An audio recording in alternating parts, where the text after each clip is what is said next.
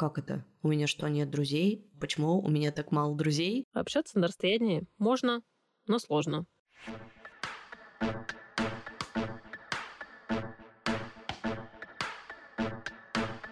Нормально же общались. Всем привет! Меня зовут Толя Микитась, и это седьмой сезон подкаста «Нормально же общались». В моем подкасте были разные гости, и психологи, и врачи, и сексологи. Был даже в гостях мой муж и моя старшая дочь. А сегодня я пригласила в гости своего лучшего друга, Таню. Таня, привет! Привет! Однажды ты уже была в гостях в моем подкасте в самом первом выпуске, и это было два года назад. И за эти два года прошла, мне кажется, целая жизнь, и очень много всего изменилось. Тогда в первом эпизоде мы говорили об отношениях с разницей в возрасте. А сегодня я хочу поговорить с тобой о дружбе. Я придумала записать этот эпизод, когда поняла, что Дружба, особенно за последние 10 месяцев, очень сильно трансформировалась. Вообще, как и все наши социальные связи. Но это была первая причина. Первая а вторая, мне просто захотелось с тобой поговорить о том, как э, ты видишь дружбу, нашу в том числе, и какие у тебя друзья, и как дружба изменилась в твоей жизни за это время, если, конечно, изменилась. Давай, у меня первый вопрос. Что для тебя дружба? Как ты это понимаешь? Хороший вопрос.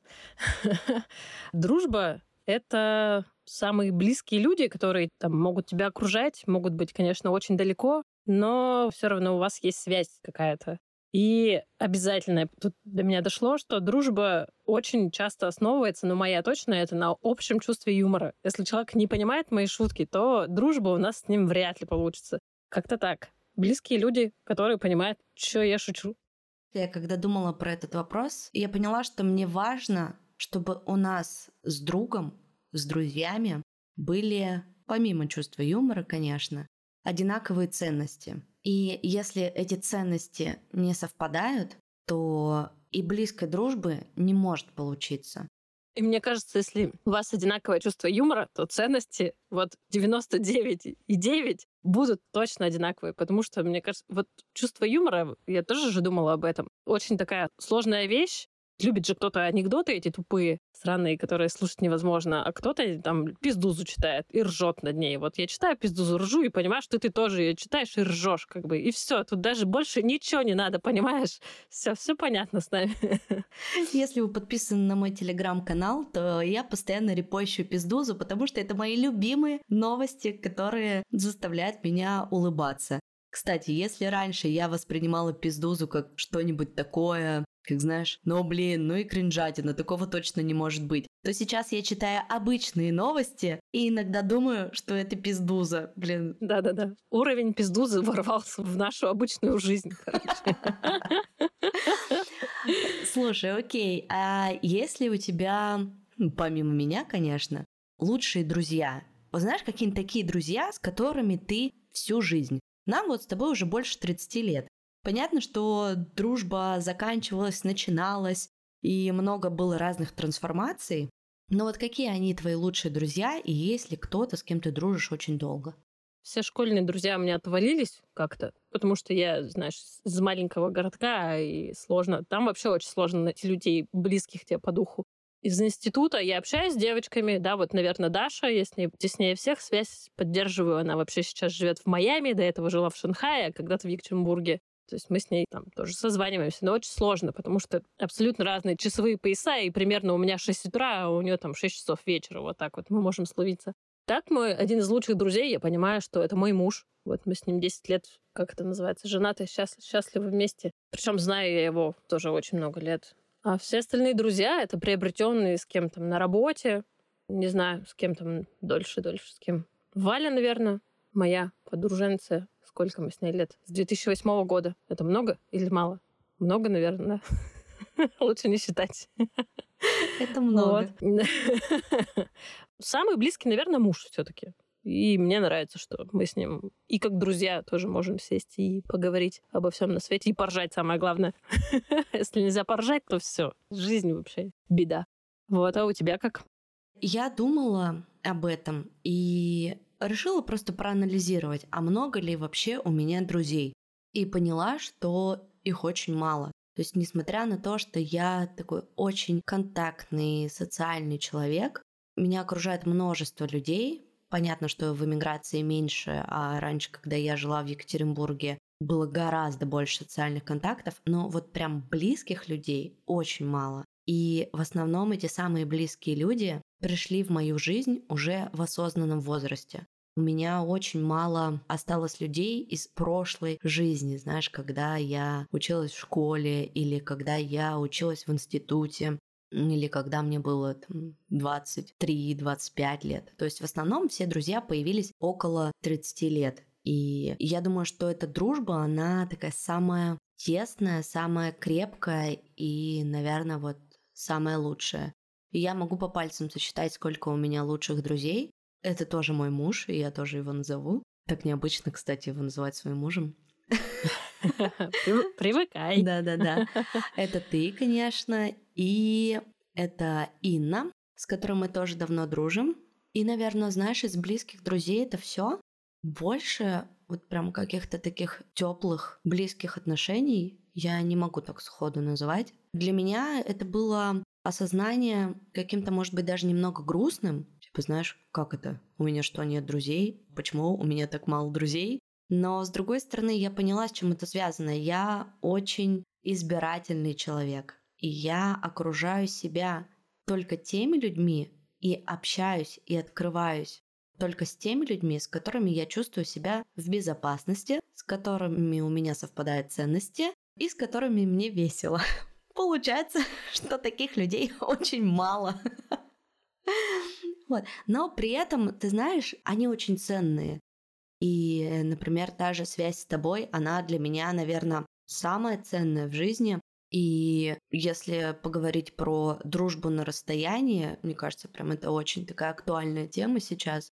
Ты упомянула свою подругу, которая живет в Америке, да, у вас разные часовые пояса, но вы все равно продолжаете как-то взаимодействовать, поддерживать эту связь. Это очень ценно и это очень важно, потому что отношения на расстоянии – это одно, а дружба на расстоянии – это еще сложнее, мне кажется, чем отношения на расстоянии. И когда между нами с тобой случилось расстояние, я поняла, насколько крепка наша дружба и насколько она для меня важна, и насколько ты как человек важен в моей жизни и какую ты большую роль в ней занимала. Ты недавно приезжала в Грузию в сентябре, а до этого мы с тобой не виделись полгода. И мне кажется, эти полгода, помимо того, что происходило во всем мире, какой ужас и какой стресс мы испытывали каждый день, свой личный стресс. Мне кажется, я испытывала каждый день из-за того, что я просто очень далеко от тебя и не могу позвонить тебе, как раньше, пойти выпить кофе, съесть какую-нибудь вкусную еду или вечером пойти в бар, да или просто потупить у нас дома на балконе и ничего не делать, болтать. Да даже, знаешь, вот просто обниматься. И я поняла, насколько этого не хватает и насколько большая дыра случилась в моей жизни из-за этого. Еще я поняла, как сложно поддерживать дружбу на расстоянии. Это невероятно сложно. У тебя больше опыт, чем у меня в дружбе на расстоянии. Поделись своим опытом, что тебе помогает сохранять дружбу с твоими друзьями. Слава богу, соцсети очень отлично в этом помогает. Если не можешь позвонить, то хотя бы можешь там сердечек напускать, каких-нибудь огоньков, и вроде как бы ты уже, ты уже здесь. Приветик передал есть все эти наши прекрасные средства связи. Сейчас легко набрал, и вот вы уже вроде здесь. Жалко, что летать так легко нельзя, как созваниваться. Было бы прекрасно, конечно, чтобы можно было... Соскучился, сел, взял, поехал и приехал. А так мне тоже тяжело. Ты-то хоть в другой город уехала, а я-то здесь осталась, и я прохожу мимо твоего дома. Думаю, бля.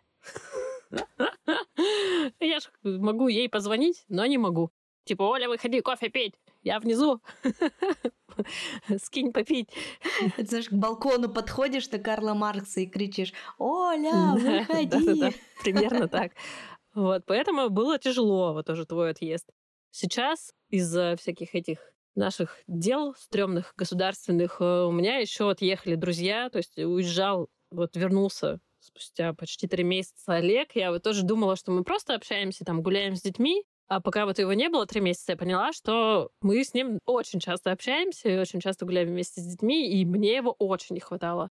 Уехали друзья, сейчас в Стамбул еще очень тоже близкие, которым мы ездили на дачу, у нас тоже дружат дети вместе. И от этого, конечно, мир-то вообще сыпется. То есть ты такой, блин, вроде у тебя хоть какая-то стабильность была в виде друзей, общения, там, каких-то вот выездов, прогулок, и в какой-то момент ты сидишь и такой думаешь, блин, а с кем я сейчас пойду гулять? Чтобы вот мне с кем-то пообщаться, мне надо кому-то звонить, там, спрашивать, ты свободен, согласовывать это время, стыковаться. И такой думаешь, блин, где моя жизнь нормальная, что я пошла и встретилась там. Мне кто-нибудь звонит, там, погнали, поужинаем, погнали. Сейчас э, людей стало меньше. Я привыкла, что все равно есть тоже этот свой мой круг, в котором мне комфортно находиться. И он в этом году оказался конкретно разрушен. То есть не только ты одна отъехала, там, ты была первый удар, а дальше было еще несколько. Ну и заводить новых друзей. Там, у меня нет никакого желания сейчас, потому что вообще сложно общаться с людьми не дай бог, вы там где-то не сойдетесь, это вообще кошмар, катастрофа. То есть и ругаться не хочется, и как бы и думаешь, да нахрен мне это вообще все сдалось, у меня же есть мои друзья, где они? Верните мне их. Вот. И вот ходишь как отрешенный такой. Еще зима, и вообще думаешь, бля, что за нахер? Раньше вот можно было зима, скучно, я там в центре шарахаюсь и звоню Оле. Оля, я буду через 15 минут с бутылкой вина, встречай. вот. Сейчас некому мне так позвонить. Общаться на расстоянии можно, но сложно.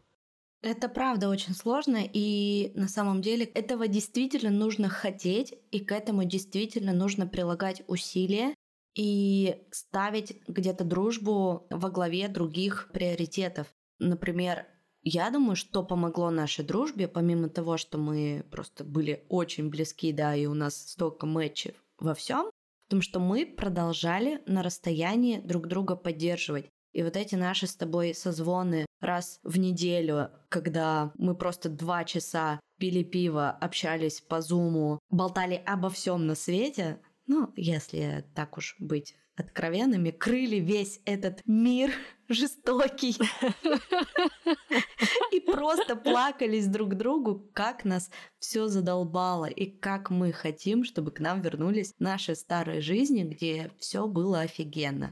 И вот эти созвоны, они очень сильно помогали, они очень сильно поддерживали. Меня поддерживали, когда я оказалась в чужой стране, абсолютно не зная никого, и у меня был только муж и дети, и все, и просто пустота, и у меня не было сил даже выйти на улицу. То есть я прям ждала того дня, когда мы сможем просто сесть, все от нас отстанут, разойдутся по другим комнатам, мы сможем просто спокойно болтать обо всем, пить пиво, смеяться, плакать.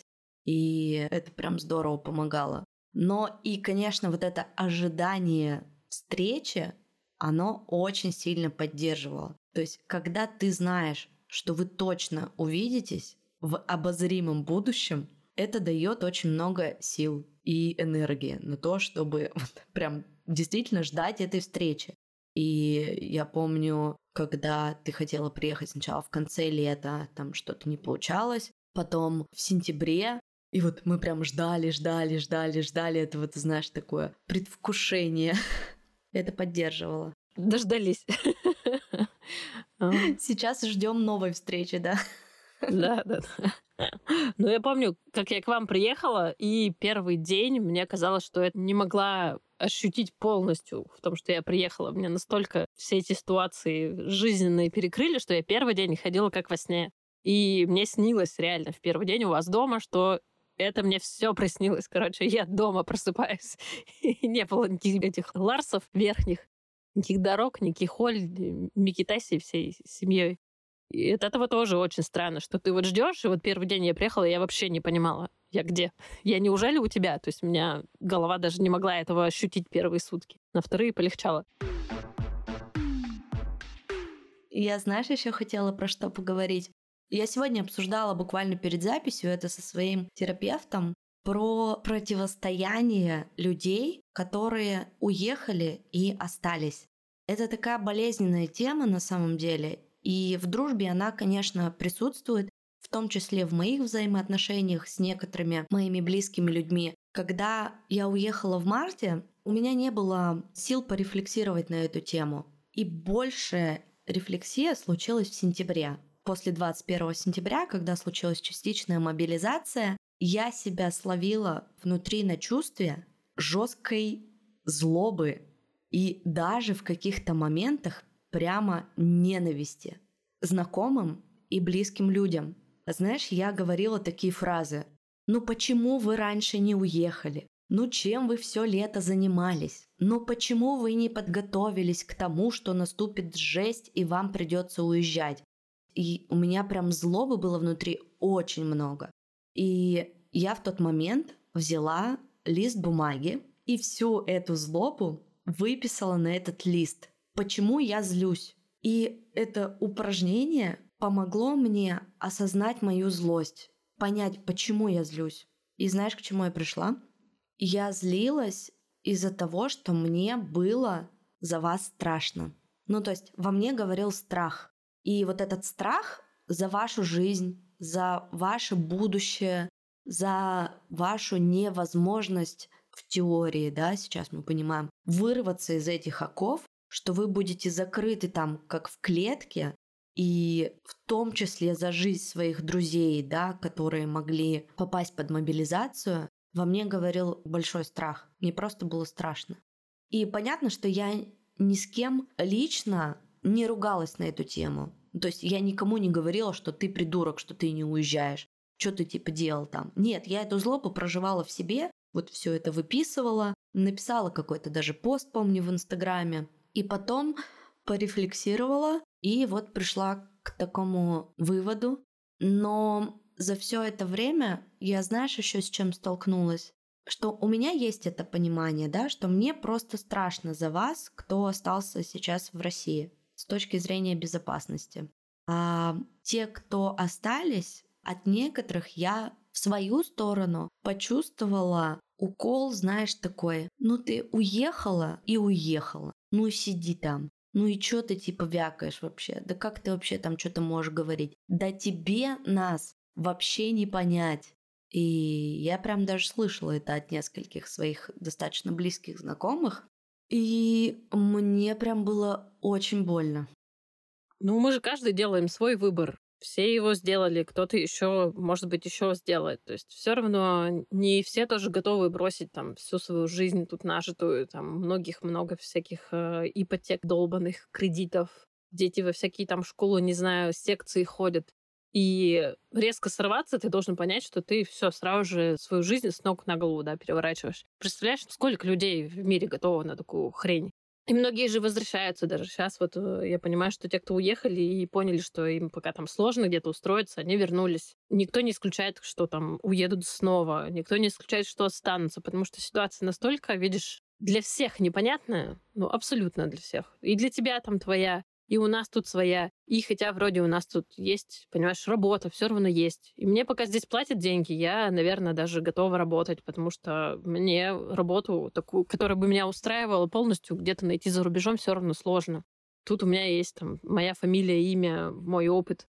Не все могут, понимаешь? Кто-то хочет, но боится. Кто-то не хочет, но может. И столько разных ситуаций. И поэтому вот люди на таком стрессе, мне кажется, ведут себя иногда или всегда неадекватно. Я не знаю, я ни на кого не злюсь. Я радуюсь за тех, кто уехал, устроился.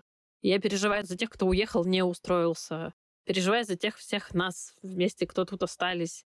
Но тоже в какой-то момент понимаю, что переживать тоже сил больше нет. И начинаю жить какой-то там бытовой, обычной жизнью, какой-то график хоть выстраивать, чтобы поменьше думать обо всем, не читать этот сраный телеграм бесконечно. Это вот просто от этого, от того, что люди на стрессе, и никто, и ты тоже в Грузии, никто нигде не безопасен сейчас, понимаешь? Кажется, что мы здесь более небезопасны. Мне кажется, что ты там тоже нифига не безопасна. Нет там у тебя никакой безопасности. Ее сейчас нет, мне кажется, в этом мире нигде. Может, там только вот в бункере у товарища он себя чувствует безопасно. Но у нас бункеров, блядь, на всех не хватит. Поэтому как-то так.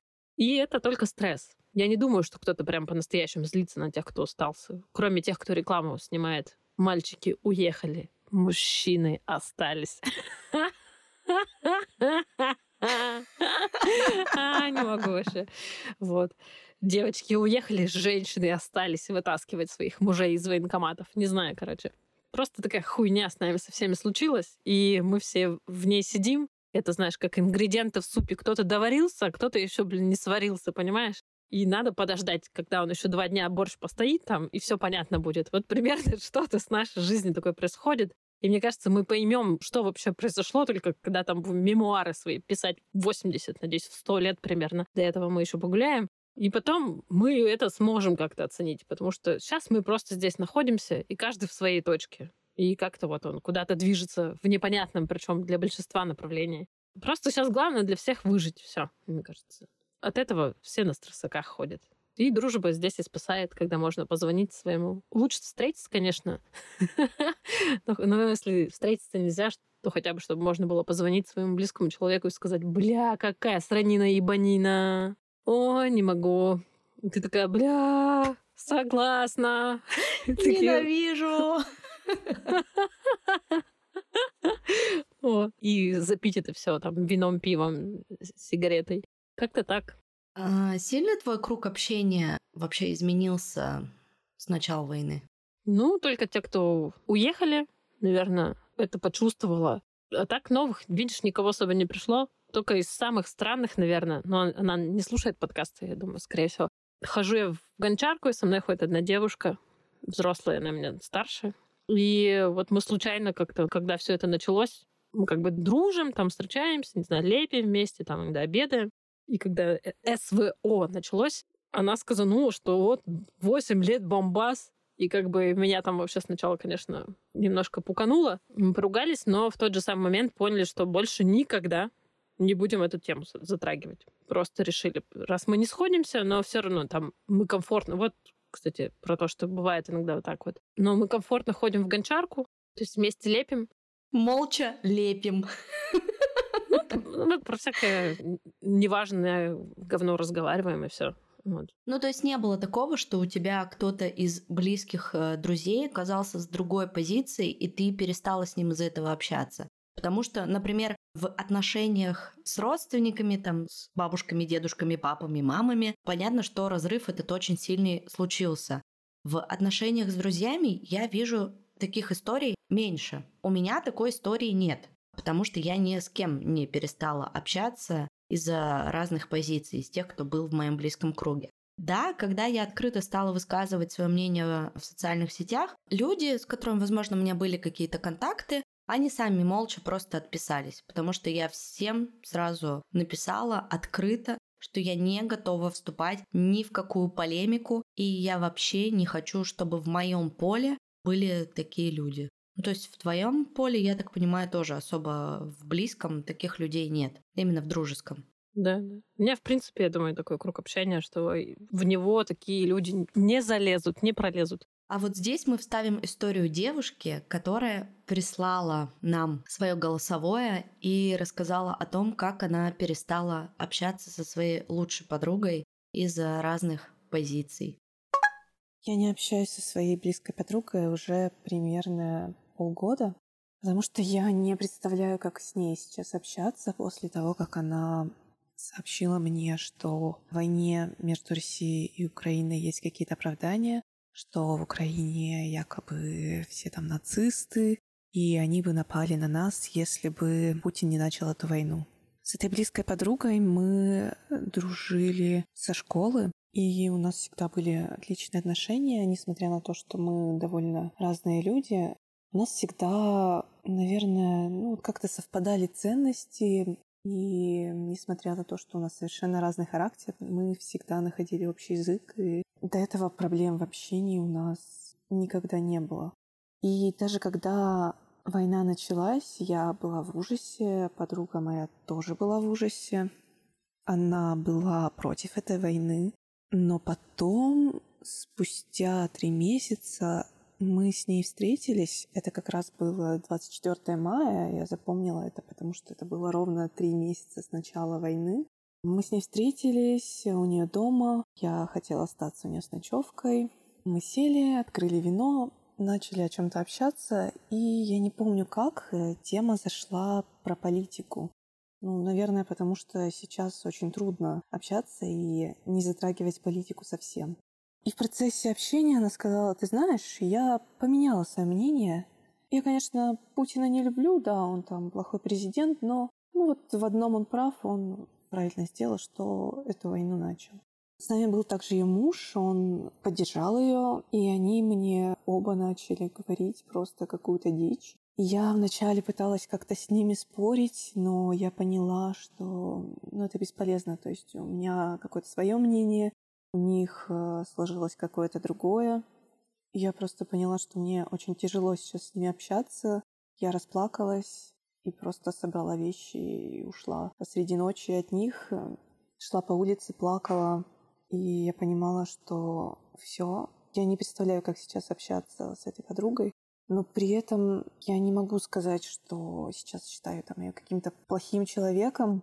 Я также продолжаю ценить э, вот те годы нашей дружбы, которые были, всю ту поддержку, которую она мне давала. И ну, в каком-то смысле мне тяжело с этим. И я надеюсь, что, ну, может быть, в будущем когда-нибудь мы снова как-то окажемся в какой-то единой точке, где наши ценности снова совпадут и может быть, мы сможем снова продолжать общение.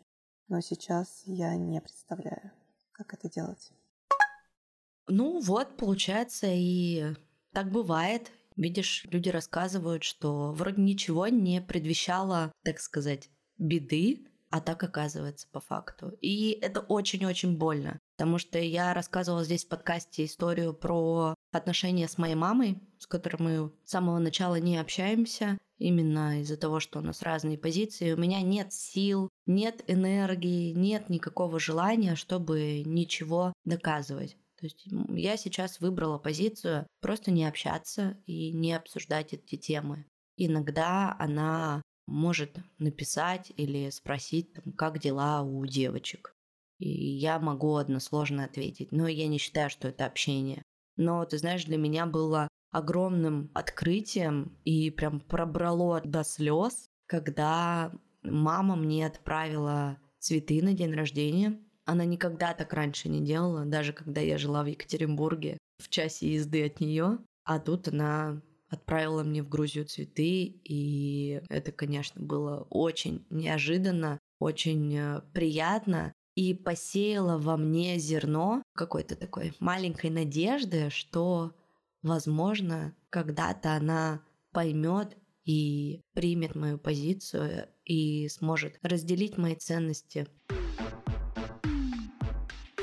Ты сказала, что у тебя нет особо сил, желания, энергии заводить новые контакты. Но там в гончарке вот появилась какая-то девушка, с которой вы иногда можете там словами перекинуться, там попить чай, вместе полепить, что-то обсудить. Когда я переехала, как я уже сказала, у меня в этом плане была огромная-огромная дыра. То есть у меня не было никого. И мне не хотелось ничего, не общаться ни с кем, никуда ходить. Вообще обрастать социальными связями, а тем более дружить, сил не было.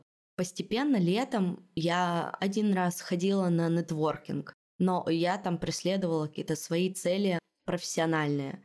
Но это такой первый, знаешь, выход из своей скорлупы. Второй раз я пришла в барчик и там познакомилась с новыми ребятами. И с начала осени я поняла, что я готова к тому, чтобы больше общаться с людьми. Мне кажется, в этом плане ты на меня благотворно повлияла. То есть я как будто бы до твоего приезда держала себя в таких как бы оковах. То есть вообще никуда не вылезала. Да, вот так точечно. Только чтобы получить какую-то пользу. А после того, как ты приехала, и мы классно провели вместе целую неделю, я прям как будто бы выдохнула. И я такая, блин, мне вот сейчас полегче и хочется общаться с кем-то новым. И вот буквально вчера об этом думала, что у меня появился человек, с которым мне хочется дружить. И для меня это было прям таким открытием, знаешь, вау, круто, прикольно. Мне хочется не просто вот встретиться с ним в баре, выпить по коктейльчику и разойтись еще на месяц, а мне хочется позвать его вместе сходить по магазинам, а мне хочется зайти вечером к нему на работу, чтобы попить вместе кофе, а потом пойти домой, мемчиками поперекидываться в Инстаграме и вот это вот все. Для меня это было открытием. И мне от этого стало прям очень радостно и тепло, потому что я думала, как будто бы я уже свыклась с этой мыслью, что у меня больше никого не будет рядом, кроме мужа и детей. Вот прям таких близких людей. Все будут очень далеко. Было так грустно. А сейчас оказалось, что не все так грустно, и вот постепенно стали появляться люди, с которыми мне хочется быть ближе. После 30, мне кажется, вообще очень тяжело найти друзей и найти людей, с которыми вы будете на одном вайбе. Хотя мы с тобой нашли друг друга. Ну, тебе уже было больше 30. Мне было почти 30. Ну вот, наша дружба — это дружба 30-летних, взрослых, осознанных женщин.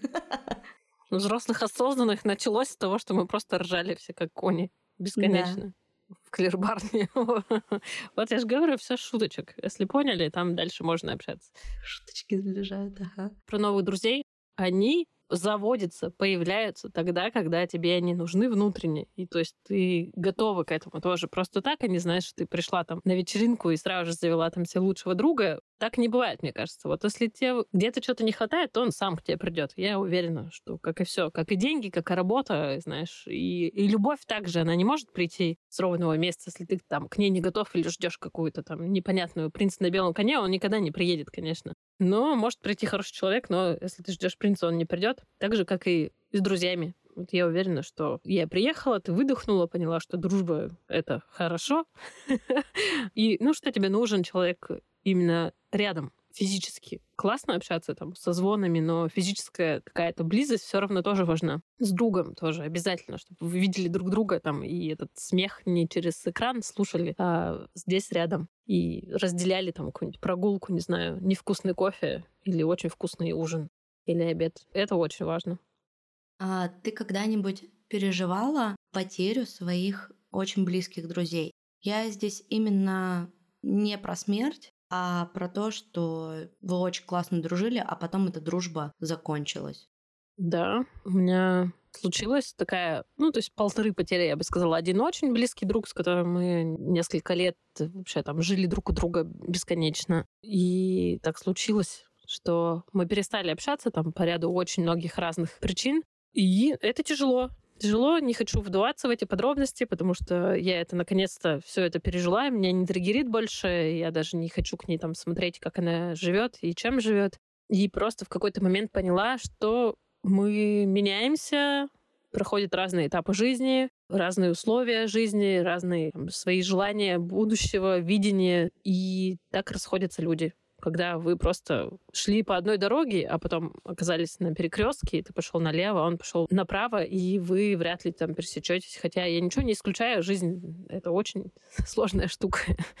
Все может быть. Потери переживаются, не знаю, нормально. Новые друзья, я говорю, что как раз мы с ней там разошлись, и там через год у меня появился там человек, с которым я тоже также начала близко общаться, и быстро закрыла эту дыру. Потом я с тем человеком перестала общаться, потому что там переехала, не захотел со мной на расстоянии. Потому что не все могут устраивать созвоны раз в неделю постоянно, там, видеться как-то. И потом пришла ты в мою жизнь. Тоже сейчас понимаю, что ты уехала, и, возможно, там кто-нибудь придет новый на твое место. Ну, там, не перестанем с тобой общаться, либо там мы ближе станем опять друг к другу. Ну, короче, жизнь сложная. Друзья, вот я не понимаю, один друг на всю жизнь, знаешь, там мы ходили, блин, в один этот горшочек, а потом мы горшочки в 60 лет вместе цветочки высаживаем. Короче, не верю я в такое, поэтому спокойно понимаю, что если человек уходит, значит, так надо. Значит, придет лучший, которым там будет ближе в этот момент. То есть мы там переживем вместе какой-то там очередной момент нашей жизни, в котором мы пересечемся. Я не хочу, чтобы никакой горшочек мое место занимал. Да не, ничего. Ты утрируешь, зараза. Я никому свое место рядом с Таней Козыриной не отдам. Так знайте, все ее будущие друзья. Все, стул рядом, Микитась занят. Знаешь, Если говорить про потери, то у меня в жизни несколько было таких историй, когда я перестала общаться с людьми. И для меня всегда разрыв связи — это очень большая трагедия, и я очень тяжело это переживаю. Одна из таких историй случилась там, чуть больше года назад. Это было при тебе, ты была свидетелем этой истории. И мне было очень больно, и я, мне кажется, справилась только благодаря психотерапии. Я вообще очень тяжело переживаю перемены будь то расставание с партнером или переезд или потеря друга, для меня все это очень травмирующе. Я думаю, еще именно потому, что у меня в жизни, о чем я говорила в начале, очень мало близких друзей. И они все где-то бессознательно отбираются мной как камушки. Знаешь, такие вот на ожерелье ты их надеваешь, каждый вот этот вот изумрудик, и бережно их хранишь. И потом, когда один изумрудик разбился, в ожерелье оказалась дырка. И это очень тяжело мной переживается. Но благодаря психотерапии я поняла все причинно-следственные связи, почему так случилось, что мне с этим делать и как мне жить дальше. И сейчас я понимаю, спустя год, что я сильно много от того, что этих отношений в моей жизни больше нет, не потеряла. А если так подумать, ничего не потеряла. Ну, то есть вообще ничего не изменилось, но я так сильно переживала. И, наверное, еще тема, о которой я хотела бы поговорить, она такая тоже достаточно болезненная, непростая. Сначала мы послушаем историю, которую мне прислала наша слушательница, и потом обсудим. Привет, меня зовут Катя, и я четвертый год живу в Грузии. Тема коммуникации стала камнем преткновения для меня еще в первые дни войны, потому что в моем кругу как достаточно далеких знакомых, так и самых близких оказались и ребята из Украины, которые вынуждены были бежать от войны, так и русские, которые предпочли эмигрировать в срочном порядке, так и те, кто выбрал по личным причинам остаться, как в Украине, так и в России. Я понимаю, что у каждого из нас строится своя реальность и свое инфополе. И прожив парочку конфликтов с самыми близкими из моих людей, я просто пришла к выводу, что в военное время все все-таки окрашено в черно-белое, и очень сложно быть до конца, прости господи, осознанным, чтобы различить чужую боль. Потому что мы можем говорить об одном, но абсолютно другим языком, и каждый будет проваливаться в свою травму, и у каждого свой уровень травмированности и свой уровень э, эмоционального интеллекта. Как бы это сейчас заумно не звучало, но это все очень сильно просто. Мы можем не услышать, понять иначе, упереться в свою какую-то агрессию либо сильную эмоцию и просто не захотеть отличить то, что происходит внутри у другого человека. Из-за этого и происходят такие большие конфликты, без которых у меня не обошлось. И, честно говоря, я замечаю в целом, как много появилось разных фильтров на взаимодействие и какой сложной стала коммуникация, особенно первое касание с любым человеком, потому что мне важно понимать, в какой реальности он живет, и мы вообще с одного мира или нет что делает меня, в свою очередь, тоже достаточно закрытой на новые знакомства и взаимодействия. Я это замечаю, но не всегда, к сожалению, принимаю в меняющемся в мире. Но при этом всем на перемес э, было несколько очень классных других историй. Удалось э, поддерживать э, связь и взаимодействие с украинскими знакомыми и даже завести новых друзей. Недавно была забавная история, когда мы ужинали, и я возвращалась из уборной и поняла, что ребята все между собой общаются на украинском. Для меня было ценным понять, что переход на русский происходит только из-за меня и для меня. Вот. А вторая ценнейшая история и ценнейший человек в эти дни — это моя Таня. Она из Харькова и тоже первое время находилась под бомбежками и достаточно страшно выезжала из Украины. Потом уже несколько раз поменяла несколько стран в вынужденной миграции. Мы знакомы достаточно давно, но никогда не развиртуализировались. За это время мы успели сильно сблизиться в этой онлайн-коммуникации и поддерживать друг друга и сохранить и укрепить дружбу, потому что сейчас я действительно готова назвать ее тем человеком, с кем общаюсь очень регулярно и очень сильно ценю наше взаимодействие. Поэтому есть одновременно и колючие истории, и есть очень сильно теплые, греющие сердце. Есть ли у тебя друзья, которые живут в Украине? Не, поэтому для меня эта тема непонятна. Хотя я сижу иногда в чат-рулетках и общаюсь с украинцами. Но они, видишь, мне не друзья, поэтому так просто говорю им слова поддержки. Все, что я могу сказать. А я понимаю, что те украинские друзья, которые живут в Украине, с которыми я вообще с самого первого дня на связи, они безумно меня поддерживали все это время. И в самом начале, и на протяжении 10 месяцев, и до сих пор мы поддерживаем общение. Несмотря на то, что они отказались сейчас от русского языка, и даже в переписках, если мы переписываемся с ними, они пишут на украинском языке. И я из уважения к ним и из-за понимания вообще всего, что сейчас происходит, я перевожу все, что пишу через Google переводчик и отвечаю им по-украински тоже. И их поддержка, она была для меня в некоторые моменты удивительной. А типа, как это они могут меня поддерживать сейчас? То есть мне казалось, что они должны меня ненавидеть. И я очень долго тоже с этим работала с этой ненавистью, с чувством вины, с коллективной ответственностью. Но потом все равно в течение времени все это трансформировалось. Сейчас мы поддерживаем отношения. Насколько это возможно, конечно, я чем могу помогаю на расстоянии. Но я очень переживаю даже не из э, вот таких наших контактов близких, а из-за того, как это все будет в глобальном плане выглядеть. Ну, то есть, как мы будем дальше общаться? Я не понимаю. Как новый мир будет выстраиваться? Я не понимаю. И, конечно, ты мне не можешь сказать, и никто мне не может сказать, и наши слушатели тоже не знают, и я уверена, что тоже многих эти мысли беспокоят. Не представляю. Но вот, например, здесь, в Грузии, несмотря на то, что здесь очень много беженцев из Украины, и вообще очень много украинцев, которые переехали сюда еще год-два назад. В моем окружении нет украинцев. Ну, то есть э, я ни с кем здесь вот так физически не общаюсь. И я все-таки это связываю с тем, что когда ну, любая нация да, куда-то переезжает, то она старается держаться своей диаспоры. Ну, то есть я вот даже по себе знаю, что я хожу только в русские кофейни, в экспатские, локальные какие-то. Хожу на встречи, где также русские встречаются с русскими. Как-то вот находятся такие пространства, где мне комфортно, где точно такие же люди, экспаты, как и я. Поэтому у меня, вот в отличие от истории девушки, которая нам рассказала, про свое общение с украинцами, у меня вот таких взаимосвязей здесь, э, в Грузии, нет.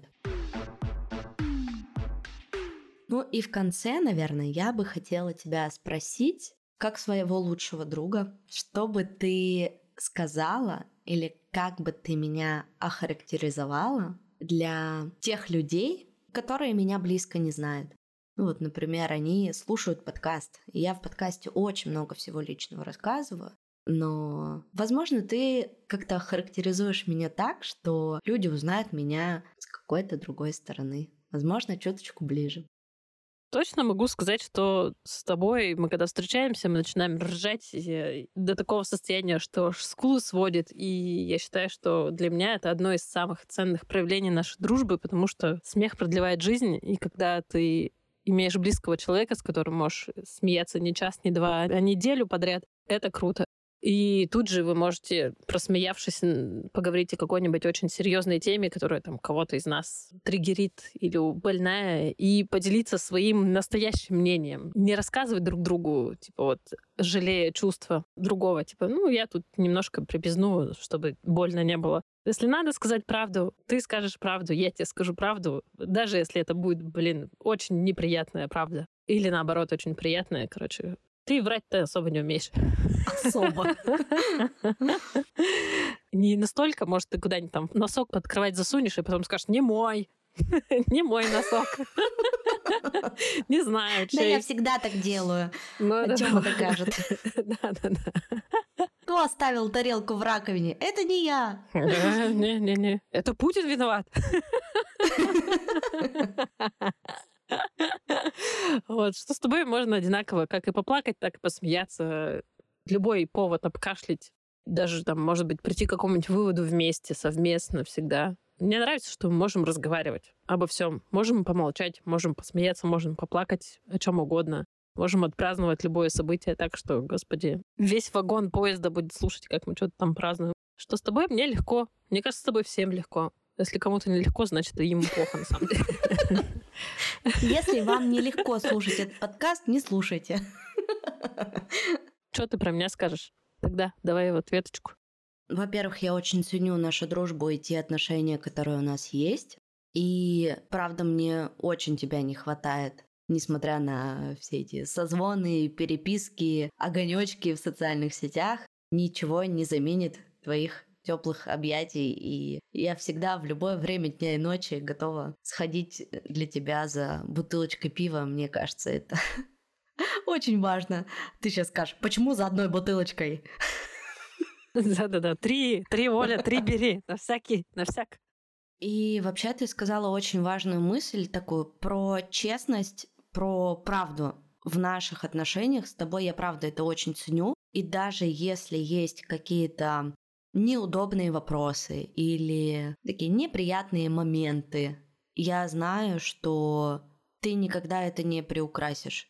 И для меня это важно. И есть много вещей, которые я, может быть, сама не вижу, где-то не чувствую или не могу про них как-то подумать или признаться себе в них, но ты всегда это подсветишь, иногда даже в какой-то грубой форме, но максимально честно. И на самом деле я это очень ценю, для меня это очень важно. Потому что наши отношения — это точно не про то, как я надеваю какое-нибудь эм, платье, не знаю, в синий горох, и ты говоришь, Оля, какая ты красивая, а я выгляжу просто как говно. Вот такого в нашей жизни точно нет, и для меня это очень ценно.